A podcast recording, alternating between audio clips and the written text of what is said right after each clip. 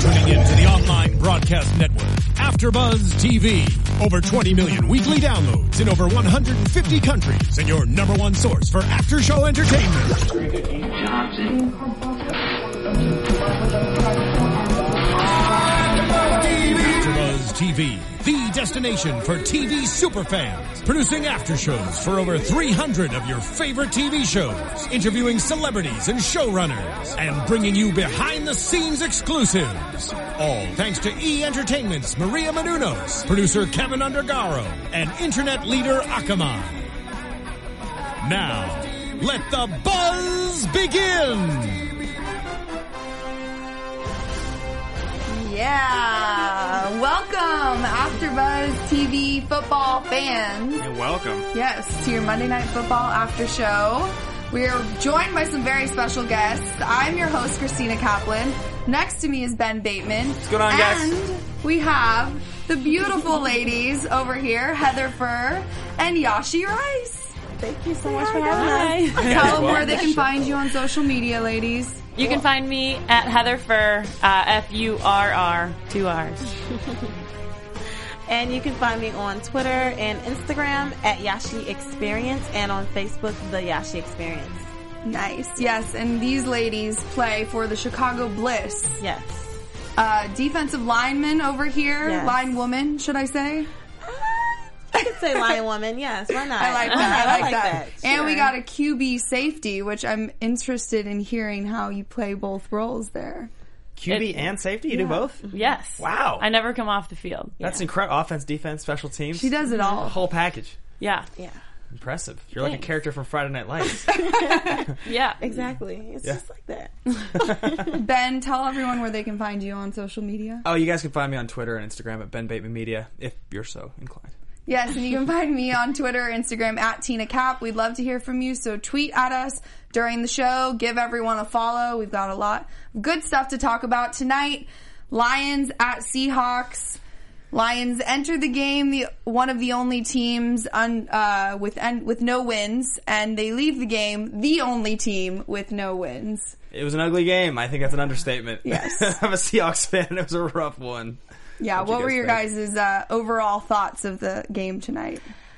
Well, I like that they are still without a win because the Bears got a win this weekend, so I'm really happy about that. Thank you, Chicago. Yeah. We have a little hope, but the game was pretty ugly. I mean, you couldn't tell if it was the Lions defense or the Seahawks offense that was doing so poorly, but you know, that's how football games go. Yeah. Right. It's a roller coaster, and you just have to ride the wave. And nobody remembers how it happens. It's just about the W. Yes. It's just who gets the win in the end. And it was a tight game, too, still. I mean, it was a low-scoring game. Mm-hmm. So, yeah. You know, I mean, they didn't win, but they fought the good fight. Yes. Yeah, it was interesting because they gave us a stat during the game that the Seahawks had not scored at all in the first half of their first three games. Mm-hmm. So tonight they finally scored in the first half, which didn't really mean much because they, barely won, but still it was surprising that they haven't scored at all in the first three games in the first half. Yeah, I mean, I think people forget about the Seahawks, and this is just sort of what their offenses looked like the last few years. There was definitely that stretch at the end of 2012 or 2013 where they scored like 155 points over three games, and they blew out the Cardinals like 56-0. I mean, there was like a moment where that was happening. But a lot of the time, they win games that look a lot like this. They'll win 17-3, or they'll end up winning, 14-6 or something like that. Yeah. And it's just the way it is. I mean, it's the way the team is built. It's kind of like Patriots football some years, where they play super close games all the time, but they always inch out the win. Yeah. So definitely not the kind of win as a fan you want to see. The offense was really abysmal, but ultimately, they're trending in the right direction. Yeah. And I think one of the huge things is they said that Russell Wilson last season had fumbled the ball, or the Seahawks had fumbled the ball 11 times and recovered every single fumble. And in the fourth quarter, he fumbled twice and lost the ball both times. Yeah. So that's huge. I mean, to turn over the ball in the fourth quarter with that close of a game. For the run back, too. That was ridiculous. Yeah. Brutal. Yeah. Awful, yeah. I mean, so what do you guys think as far as these two teams going forward? I mean, no team has ever started the season 0-3 and won a Super Bowl. I don't even think teams that have started 0-4, there's only like 4 or 5 that have ever made the playoffs in history. So, do we think the Lions are just toast? They just done? I think so. I mean, let's just be serious. Yeah. Seriously. I mean, you cannot lose the first 3 games of the season. I mean, unless you're like, I mean, I don't know, unless you have like a good luck charm somewhere. But, I mean, that's going to be, they're definitely fighting an uphill battle at this point. And me personally, I play defense, so I always feel like, defense wins games. So it's going to be up to the defense to really turn their season around at this point, I mean, in my opinion. Well, we saw from the Lions' defense tonight, they really were the only reason why they were still in that game. Mm-hmm. Ziggy Ansah, Ehedibo. Yeah, it's one of those names. Literally every time I was at my apartment, like, it's like Ehedibo. I'm not even going to try to pronounce that because I can't say it. You guys know who I'm talking about, so it doesn't matter. We had Wilson, was it Josh Wilson? I think his name is on the Lions, who sacked Russell Wilson for the first. I think it was the first sack of the game. So their defense really kept them in that game, even though they still didn't play that great. Well, I think they forced, I want to say, 3 turnovers and 6 sacks or something like that. Yeah, Russell was taking some really hard hits, and being a quarterback that early on in the game, getting those sacks against you, like, just, you gotta make sure that you come back harder and stronger in the second half, and it's hard to continue to go to sit in the pocket and know that those guys are waiting. And we were talking about it earlier, but his spin move and then his double spin move, you have to get out of the pocket and run for your life and make a play out of that. And I feel like as a quarterback, you're not only sitting in the pocket, but you're the playmaker, and you have to be. Yeah, it's really funny. Like, there's this great documentary that they made at one point about Tom Brady called The Brady Six, and in it they're showing all these commentators talking about why it's so hard to play quarterback in the NFL. Mm-hmm. And Kurt Warner is one of the commentators, and he's saying in college these guys have to hit a guy that's open by 10 yards consistently. They can do that, but in the NFL you got to be able to hit a guy who's open by 1 yard. You got to do it when it's faster and it's coming after, they're trying to hit you. Russell, it's like he's defeated that by the way he plays, because it's like he gets the first spin move, somebody goes for his ankles, and then he reverses and he goes for the second spin move. At that point, one of his receivers is open by like 14 feet, and he just delivers a pass and gets 17 yards. The guy gets tackled, and everybody's like, Russell Wilson's insane, but it's like he never just stands in the pocket and takes apart a defense ever. I mean, I've seen him do it maybe 2 or 3 times ever in his whole career. Well, and I feel like that's when he got sacked tonight, when he was sitting waiting. And I mean, when you count to 2 and you haven't gotten a pass, you haven't got that pass off, you're dead meat. Yeah. Well, there was a couple times where the pocket just collapsed on him and he had nowhere to go. Right. So getting sacked 6 times in a game, since you are a quarterback, Heather, going into that next game, what do you do? Do you talk to your O-line? Like, what's your game plan? I mean, that's hard. That's hard for a quarterback to take that many hits. It really is. And I think it's going to take this week building up to their next game to build that confidence back up in your offensive line. And it's going to take a lot from Russell to really, like, at every practice, like, build them up. And if they do, create a great pocket, or if he's rolling out and they give him a lot of time, you just really need to reassure them that they're doing a great job. And I think that's really what it takes, the positive reinforcement and just letting people know when they're doing a great job, because that just builds them up and they play better. Totally. Yeah. I mean, I would think that it would really piss me off, to get sacked that many times. That's a lot. And that definitely shows that there's a disconnect with the O-line, because you just don't, especially in NFL, you don't get sacked that many times in one game. So, I mean, maybe he should talk to Sierra. Maybe Sierra can help him out. That's good. So, seriously. Power couple right there. I mean, gosh. Or maybe he was, distracted from Sierra. You never know.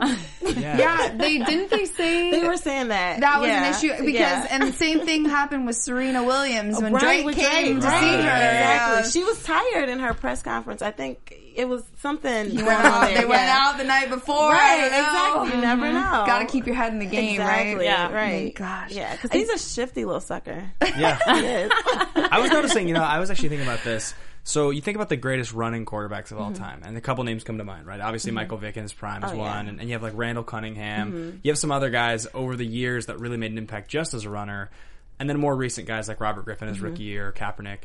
I think that Russell Wilson is the most effective, efficient running quarterback in the history of football. Versatile. That has to be efficient, versatile. I mean, it's like the level of efficiency as a runner that he's able to execute with every single game, right? It's like you can basically trust Russell will have 40 to 55 rushing yards almost every single game. Mm-hmm. He'll take probably one hit on the edge, maybe one hit. Yeah. He takes far more hits in the pocket than he ever does when he's running. Mm-hmm.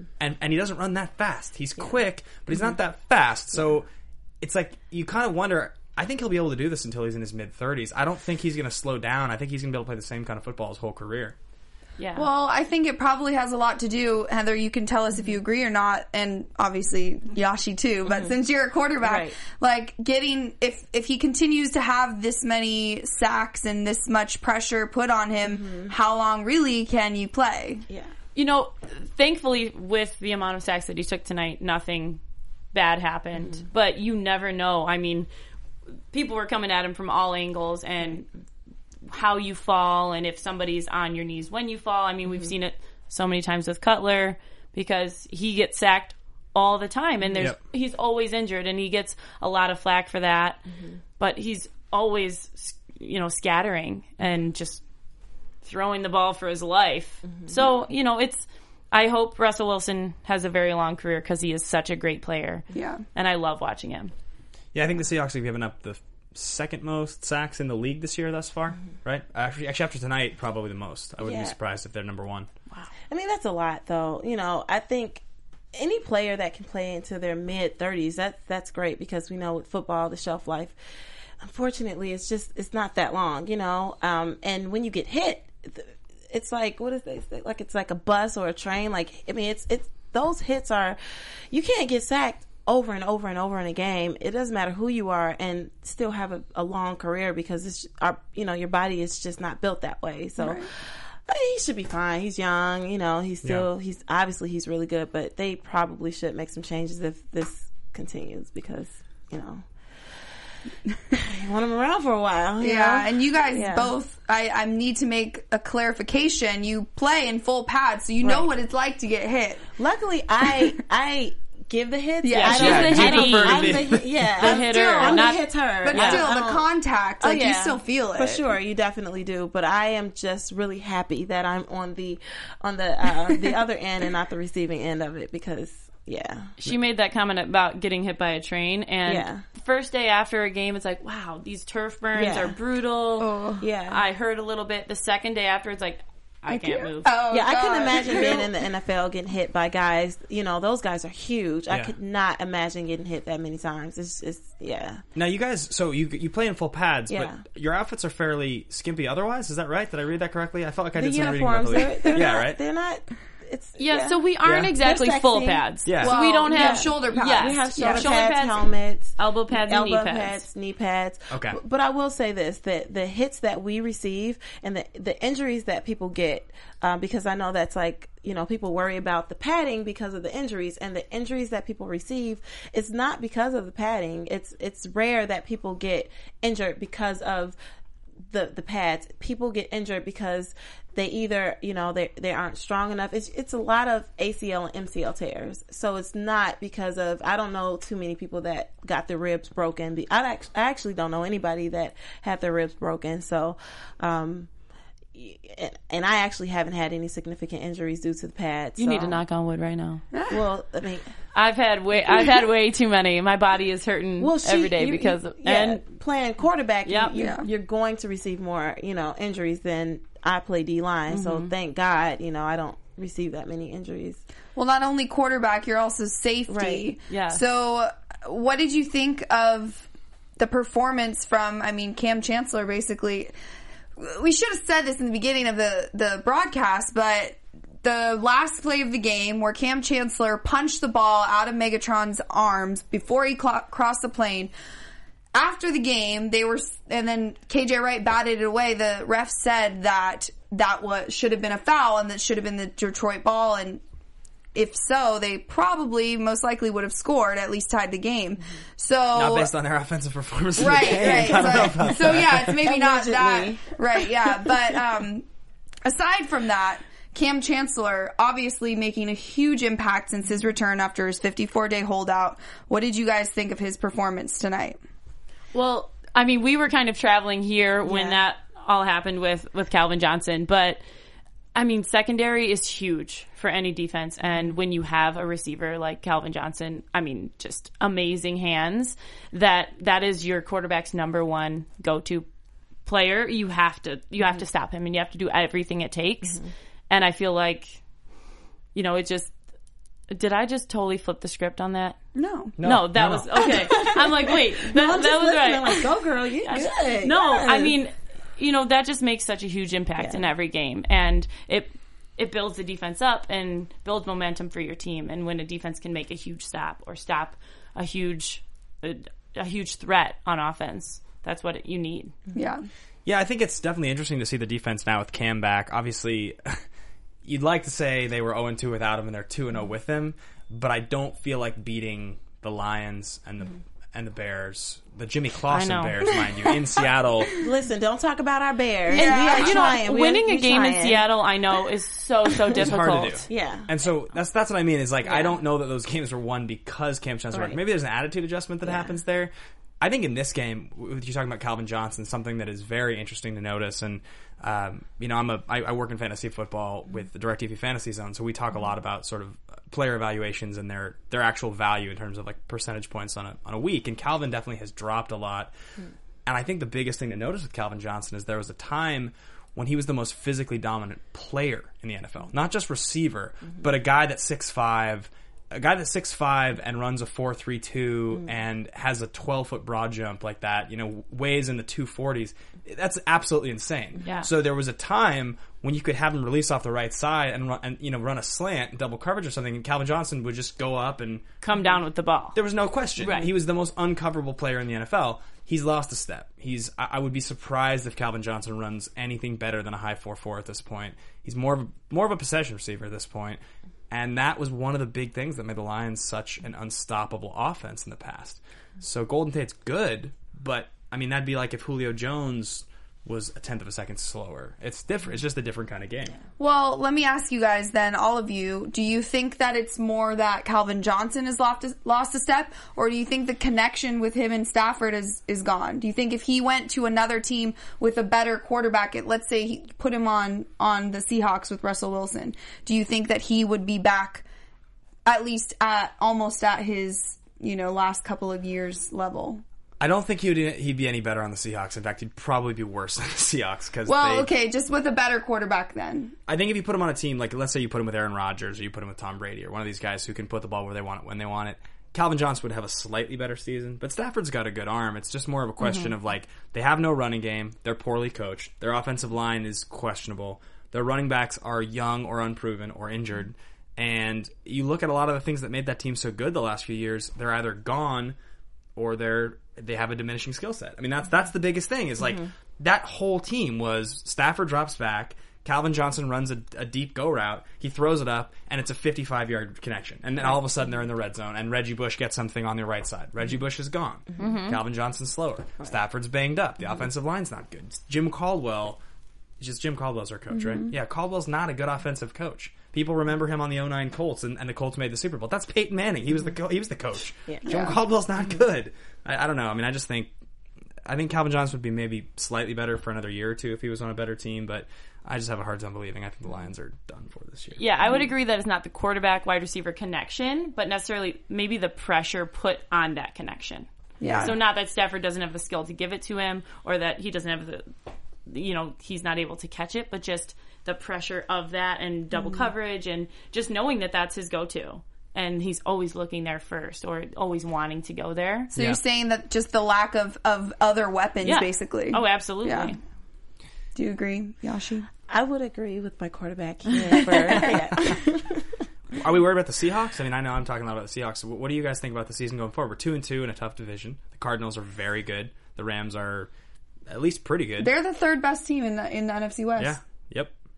Well, by record. Let's not say they're the third best team in the NFC West. I don't know about that. The Rams are good. Actually, worse than the Rams as a football team. The Cardinals are definitely the number one team in that division. I think the Rams are better than the Seahawks. I'm going to say that. At this point, I mean, when you don't have your starting running back, when things are not going your way, your offensive line's looking kind of scrappy, and your defense is giving up touchdowns to the Detroit Lions. Right, and Jimmy Graham is not doing anything of what they expected. Right. I'm going to be honest with you guys about the Jimmy Graham thing. I mean, for lack of a better word, I thought that guy was kind of a wuss the whole time. He was in... Well, that's what everyone always says. He never blocks. Yeah, I refuses to. I had this memory of a playoff game where the Saints came to Seattle, and I want to say it was 2 or 3 seasons ago, and it was like the height of the Legion of Boom. I think it was 2013, the Super Bowl year for us. And they came to Seattle, and before the game, Jimmy Graham was like, he was like talking shit to our guys, you know, in the huddle, like as you know, just warm ups though on their side of the field. Mm-hmm. And he kind of started to get into it with one of our guys, and he was like puffing out his chest or whatever. And Cam Chancellor comes over, and Sherman's yelling at him. And I think every Seattle fan was watching and just being like, dude, what are you doing? Yeah. You're in Seattle. Just shut up. Go play football. Like, why are you trying to front like you're like this hard dude? And then they got crushed. Mm-hmm. And ever since then, I don't know, man. Like, he's a great fantasy football player. That's what Jimmy Graham's always been. Fantasy football is so big, and he's a 16-touchdown, 1-season guy. You know, so people are like, he's this unstoppable force. But as a football player, when you can't run block, when you're out there just as a receiver, and you go from Drew Brees and the Saints offense to the Seattle Seahawks and Russell Wilson. Mm-hmm. That offense is built on big plays and play action. Mm-hmm. You're not going to have 8 catches for 100 yards and a touchdown. That's not going to happen. Mm-hmm. So I think you can blame Jimmy Graham, but it's like Jimmy Graham's got to just deal with it. He's not on the same team anymore. Sometimes he's going to have 50 and a touchdown. Rarely is he going to have 102 touchdowns. Yeah. Most of the time it's going to be this or like this. If he had got a touchdown tonight, that would be like a normal game. 4 for 30 and a touchdown. You know? And I think it's crazy. Like, your responsibilities change. Obviously, your offensive schemes have changed. You need to absorb what is different with your offense and be a team player. You need to make blocks so that other people want to make blocks for you. Yeah. You know, and that's huge. Like, as a quarterback, on some of my plays, you can see on tosses, I'll roll around and I'll make blocks. Or if somebody's coming back on a reverse, that is huge. And you have to do that for your teammates because you want them to do it for you. Right. So it's just like a mutual respect thing, and do your job. Because he's complaining in the media that he's not getting used enough. He's there. He's pissed about his role in the offense, is one of the quotes out of a Seattle reporter, and that's not gonna fly. I mean, I don't know. I'm a little. That's the thing that worries me the most is we traded a first-round draft pick and a Pro Bowl center for this offensive weapon that doesn't block. That seems to think he's entitled to be better than he is. And aside from that, we're an older offense, we're an older defense. Oh, and you were definitely missing Max Unger tonight. Yeah. 100%. Like, it was clear, like, his loss was felt. And Marshawn Lynch, his loss was felt, too. Are you guys worried? Do you think that his health is going to be a continued concern for the rest of the season? I really hope not. I mean, he's a big player, and I feel like he'll do whatever it takes to get back on the field because he knows his team needs him. Yeah. And as they said, I read about just his presence on the field and in the huddle is felt so much, and that's so important for team chemistry. Right. So he knows that they need him. Yeah. So he will do whatever it takes. And I would agree with Fur with that. I definitely know that, you know, it's all about... Sometimes it's not even if you play, it's just the presence that you have on the field that just motivates your team. And I feel like Marshawn, he's definitely one of those players that he motivates you. You know, you play better just because he's there. So hopefully, you know, he can come back and, you know, be better. And he's still a strong player. So I think he'll come back and he'll, you know, be a good asset to the team this year. Right. I think so too. It's just hamstring injuries are so hard. Mm-hmm. Because any type of stop and go, like, I mean, really basketball too, but more so I think football and baseball, hamstring injuries are so detrimental. Mm-hmm. And I feel like once you kind of strain something, it's so likely for you to really injure yourself worse. Again, and so... And being a running back, fullback, you know, Cutler obviously went out 2 weeks ago with a hamstring, and he came back this week and played really well, but his... mobility is limited, obviously, and being a running back, you're required and expected to do so much more, and just the explosions and the cuts that Marshawn Lynch makes, and just how powerful he is, it's going to be tricky. There's definitely, I mean, there's ailments that are much, much harder to diagnose and take longer to heal, right? I mean, things like with your hamstring, it's so difficult to really fully extend and open up. It's the same with a calf muscle. You can rest that for a couple weeks, but when you really go in, you're cutting on it, you're pressing hard on it, very easy to re-aggravate those muscles. Yeah. So you hate to see Marshawn Lynch miss the game at home. You know, last year of his 13 touchdowns, 11 of them came in Seattle. Right. So you don't like to see that. It's not... I hope that we're not watching Sean Alexander, like... these guys that 29 or 30 years old that have been dominant in their careers, right. Sometimes you hit that 30-year-old mark, or, you know, I think what's the stat? If you carry 330 mm-hmm. times the previous season, yeah. statistically there's a much higher likelihood there's just that cliff. Mm-hmm. And Marshawn carried over 330 times last right. year. Yeah. So, I have a bad feeling about it, honestly. Yeah, it's still kind of early on, you know, so I think it's still to be determined whether he can come back and still be strong. And he definitely is a power player. But, it's early, so I think if he can come back, he'll be fine. Yeah. Yeah. I agree, and they need him. I mean, Rawls... He did okay, I guess. He's an undrafted free agent rookie. I know. What did he look like? I said to Ben before the game or before the show started that Seahawks are like the team of the undrafted, no-name guys and making them. And what else did you say that converting them from? Oh yeah, they convert defensive linemen, offensive. Mm-hmm. That's a Tom Cable thing. Yeah, though. That's like classic Tom Cable. And that's they didn't look great tonight, but we won a Super Bowl doing that, so can't be too down on it. Right. Right. So. Seattle's defense, they lost their head defensive coordinator. They lost another, what was the other guy's name that they lost to? You're talking about players or you're talking about No. They mentioned two people tonight. What's his name? So 3 years ago we lost Gus Bradley to the Jags. He's their head coach now. He's our defensive coordinator. Then we lost Dan Quinn. He's the head coach of the Atlanta Falcons now, who's a very good defensive coordinator. But wasn't there I thought there was somebody else that I didn't recognize his name. Like, I know Gus Bradley and Dan Quinn, but I thought there was another guy. Whatever. Anyways, so now you have the new DC. Do you know his name? I do. It'll come to me while you're talking. So how did you think the defense played tonight, being that there is a new defensive coordinator in the building? I think they played pretty well. Chris Richards, I think is his name. I think they played pretty well. I was talking to my roommate while we were watching the game, and he's a huge Cardinals fan. Okay. And we both play a lot of fantasy. He had 4 guys going in the game tonight, and he still lost because the game was just awful. And in fact, my best daily fantasy matchup this week was playing Thomas Rawls and Jimmy Graham, and they just blew it. I lost all my money, so that was terrible. But anyway, watching, I think it's really interesting to notice the difference between Seahawks defense on the road and Seahawks defense at home, and it's pretty stark. They gave up 0 last week. Through 7 quarters of football, they had given up 3 points up until that fumble recovery for a touchdown.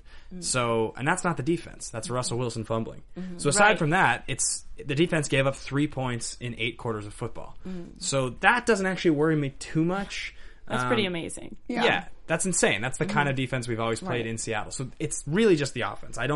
I don't get the feeling that our defense is underperforming right now, but... No, I don't think so either. I was just asking, with this new defensive coordinator, do you see a change? Clearly they played well, so really there's not much of a change, I guess, is what you're saying then. Yeah, it's the same, it's pretty much the same system, because it's Pete. That's our defense. Like, Pistol Pete's he's all about defensive backs. He likes to run that zone, right? We basically run a base cover 3, which always works. I was talking about this with Richard Sherman earlier, and how I think this is so funny, like, Sherman's a great player. He's a very good athlete.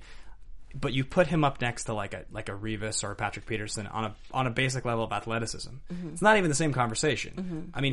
He's a very good athlete, but his size and his speed, his quickness, it's not the same. He's very cerebral, and he's a great zone corner. Mm-hmm. But I love the fact that Richard Sherman has taken this mantle that he has as the league's best corner. Mm-hmm. And he's made all this money in endorsements, and he's on a team that won the Super Bowl, so he gets to do that. Oh, yeah. And I'm just like, go get that money, man. Yeah. Hats off to you. Because you're either as good as they think you are, or you're not quite as good, but you happen to be in the best possible position to show off. Fake it till you make it. Yeah, he might be that good. I don't know.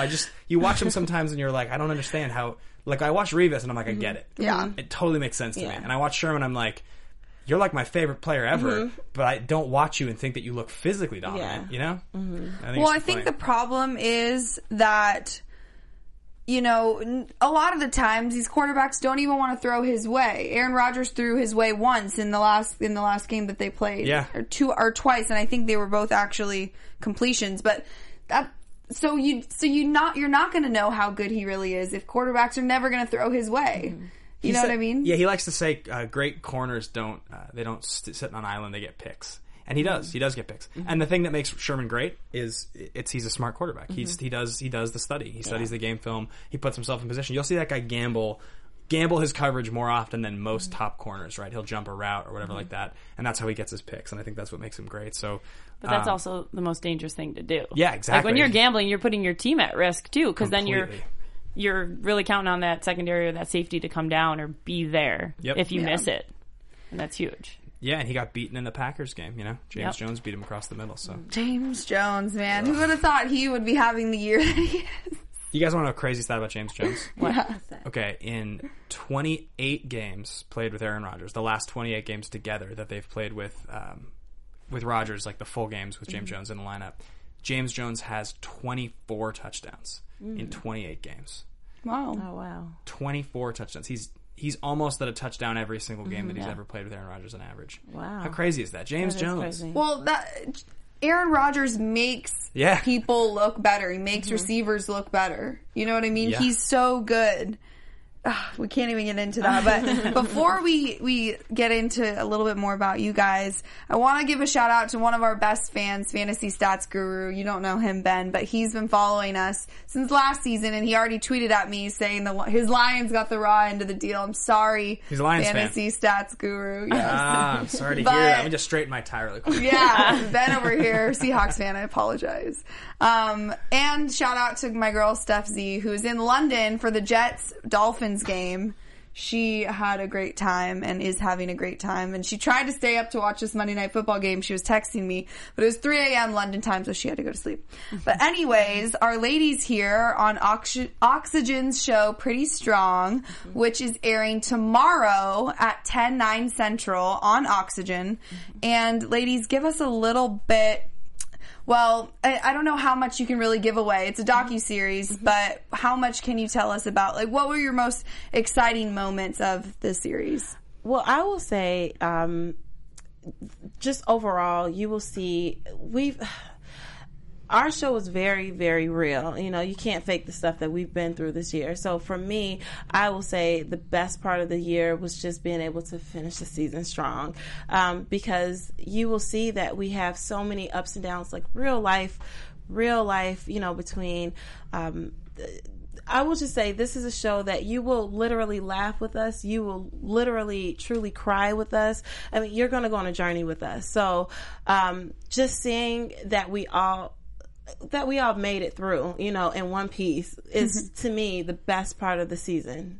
Yeah. So it follows us from the beginning of our season till the end. Yeah. It shows us at practice, in games, but then our lives outside of football. And that's the crazy. Yeah, there's 8 of us, part of the cast, and our lives are just so different, but we come together and we win football games.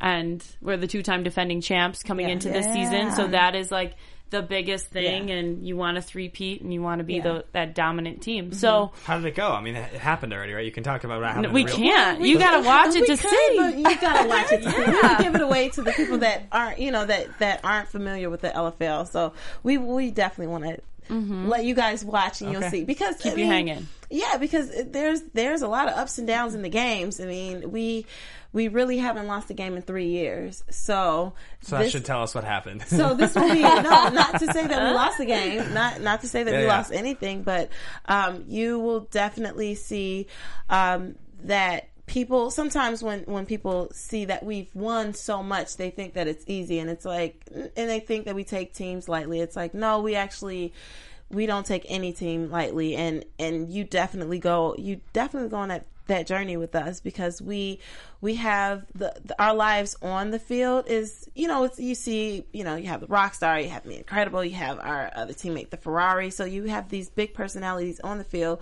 but you don't really see what makes those personalities really, why we have those big personalities. And it's the fight that we have off the field, not the fight as far as, you know, the camaraderie that we have, but just the fight in life, you know, that we deal with. And those are the realest stories I've ever seen on any type of reality TV show. I mean, it's nerve-wracking. Yeah. Don't get me wrong. Like, we have no idea what the premiere is going to include. We don't know which episode, what's going to happen. Yeah. But obviously the games are going to happen chronologically as they have to, and things in our lives. So it's kind of nerve-wracking, but so exciting. And it's scary in many ways too, because this is the first time that any of us have, you know, opened up our world to you know, to strangers, and the things that we go through are so real that it's things that you wouldn't normally go through, you know. And a lot of us are finding out a lot of things about each other for the first time, because even though we're close, we're teammates, we've been together for a very long time, some things you just keep, you know, football is an outlet, you know, and unfortunately, well, I don't want to say unfortunately, but in many ways, because we have the cameras that are following us in our stories, the things that are private aren't necessarily private anymore. And so our teammates are finding out, you know, some real deep things that are going on. So it's, to me, our show is so different than all the other reality shows, because you really do go on a journey with us. And we are a cast of girls that have played together for so many years, and you know, having this reality TV show come along at this point, it wasn't something that was planned. It wasn't something that, you know, we didn't say, hey, we want to be on reality TV. It's just that they saw that our stories were, you know, interesting, and they're like, this needs to be on TV. Other people need to see this, and it's scary for us, but I think it'll be very entertaining for the fans. So for our fans that don't know about the league, can you guys tell us a little bit about the league you're playing? Just the LFL. Sure. Yeah. It's called the Legends Football League, formerly known as the Lingerie Football League. Mm-hmm. It's comprised this season, there were 6 teams across the nation. Okay. There's been as many as 12. Yeah. There's also teams in Canada, Australia. Mm-hmm. But it is a 7-on-7 tackle, arena-style football. Mm-hmm. So, you know, we don't kick extra points. There's not field goals, but we go for 1 or 2 from the ground. Mm-hmm. Basically, you know, the same rules as real football. Mm-hmm.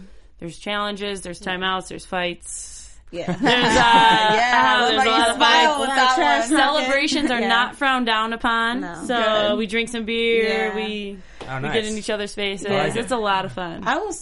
In my opinion, I mean, I grew up watching football my entire life. My brother played football in NFL, so but playing it is totally different, and women are much more vicious than men are. I mean, men are, they play, they leave it on the field. Women, we don't play like that. We carry grudges. So, and with our league this year, you see us face some of the same teams that we've beat already. So, you know, people carry grudges from one game to the next, and women, you know, we are a vicious group. So you'll see, you know, a lot of trash talking, maybe some fights on the field, but it's definitely entertaining.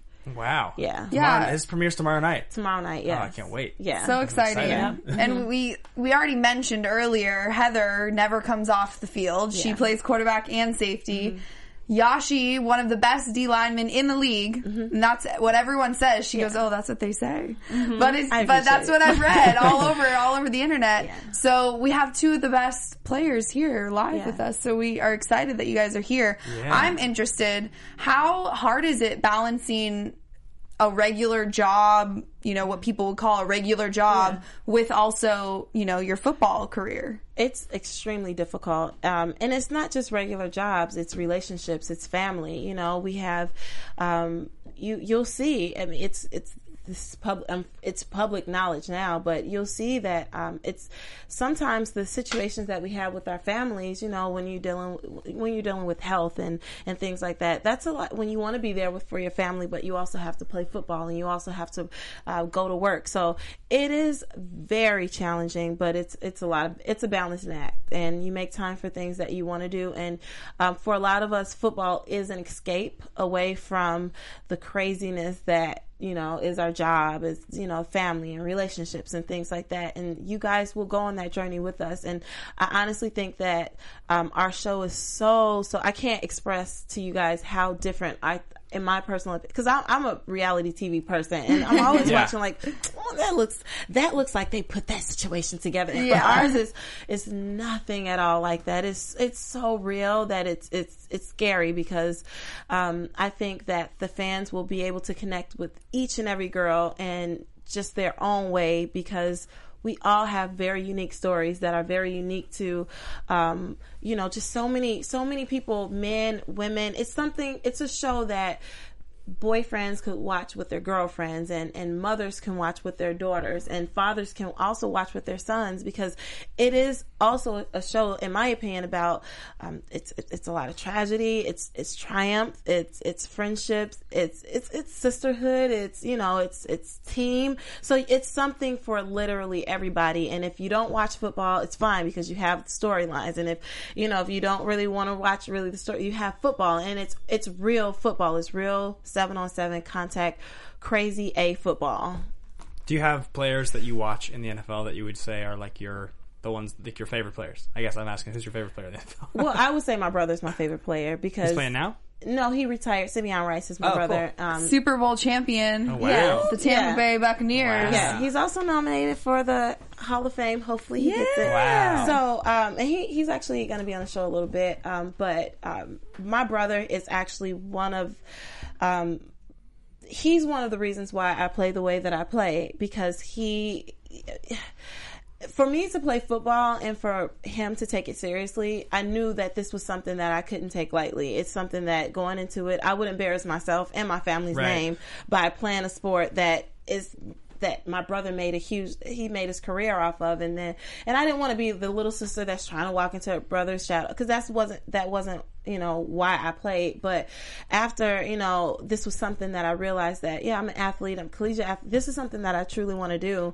I asked him for pointers, and luckily, my brother being as good as he, is and everything like that, he taught me a lot. So, I have that luxury, but my brother is the person that, to this day, I really don't look at any other football players when it comes to the D line, because it doesn't get any better than that. Football is my personal favorite sport. Yeah. If you guys had chosen to use your athletic gifts doing something else, was there something else you did in college that you were incredible at? Is there anything like that? I mean, do you ever think about playing another sport? Well, I feel like we both did. We were collegiate athletes. So, I mean, our time had ended with those sports, and there wasn't anywhere else we could go.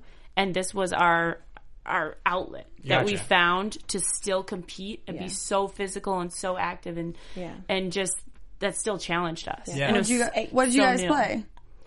So in college, I was a heptathlete, and I played basketball. Yeah. That's awesome. And I played basketball, but I had a track scholarship. And actually, track and field was, I thought as a kid, I was going to the Olympics. I knew I was going to the Olympics until about my junior year. And I was like, I still wanted to play, but, coaches and different things like that. When I graduated, it was kind of like I really missed I wouldn't say that I wasn't good enough to go to the Olympics, but it wasn't something that I felt like I could do at that moment. But what was your event? The 400, 200, all the sprints, and then I triple jumped a bit. But I definitely thought that as a kid I was going to the Olympics, and when that didn't happen, it's kind of like, like she said, you graduate from college, you that's a very high level, especially if you have a scholarship, and it's like, what do you do with all this, energy? And for us, I know for myself, playing with the guys, it's a little different when you get older. You want to be around other people that enjoy the same thing that you want, like basketball. If I want to go and play basketball in the gym, I don't want to have to play with the guys. I want to play with women just like myself, and football gave us that outlet to be around women. Like, I can talk about makeup all day, makeup, hair, and everything like that, but then I can talk about football for hours and talk about plays. So that's to me the beauty of the group that we're a part of, because we can chug a beer and talk about football, but we can talk about Mac and get our hair done and, do all that stuff. And it's totally fine. Sounds like we would be best friends because that's me. I feel like that's how I am. I'm such a girly girl. I love like hair, makeup, clothes, all of that. But I will talk about every single sport, and I probably know more than a lot of the guys that I'm friends with. So I think that's great. I heard you rattling off stuff that I was like, I agree, girl. Yeah. Go ahead. I'm super passionate about it. So I love to hear that you guys feel the same way. Yeah. That's amazing. And we're so, so excited to see the premiere tomorrow night, guys, again, on Oxygen, 10/9 Central, pretty strong. Any closing thoughts? Anything else you want to share with the fans about the game, about your show, about anything in the world? And actually, while you're in town as well, any other appearances you guys have going on, they can check out. Absolutely. They can check us out tomorrow on Access Hollywood Live. Access Hollywood Live, yes, tomorrow morning. But we're not sure if it's I think it's going to air tomorrow night. Okay. We're not sure exactly what time, but they can just, if they can follow us on social media, we have so many events that's coming up. That's really exciting. Give them your handles again. Yes, yeah. I am at the Yashi, at Facebook, the Yashi Experience, and Instagram and Twitter. Yashi Experience, and it's Yashi Experience. I would spell experience, but I've had too many cocktails tonight, and it's too long to spell. And mine, I made it pretty simple on all social media. It's just at Heather Furr, F-U-R-R. Perfect. 2 R's. Oh, I'm sorry. I have one more thing. Yes, I have a song that's available on iTunes. It's called "If I Had My Way," and it was written and produced by Rico Love and Jim Johnson, and it's still available. And just watch out; there's going to be much more music to come this season. Cool. We can't wait. Okay, Ben, where can everyone find you on social media? Ben Bateman Media, you guys can find me. And you can find me at TinaCap. Thank you guys so much for being here again. Thank you. Next week, we'll be back. Another Monday Night Football. Step Z will be here. We can't wait. See you later. From executive producers Maria Menounos, Kevin Undergaro, Phil Svitek, and the entire AfterBuzz TV staff, we would like to thank you for listening to the AfterBuzz TV network. To watch or listen to other after shows and post comments or questions, be sure to visit AfterBuzzTV.com. I'm Sir Richard Wentworth, and this has been a presentation of AfterBuzz TV. Buzz you later. Go see it. The views expressed herein are those of the hosts only and do not necessarily reflect the views of AfterBuzz TV or its owners or principals.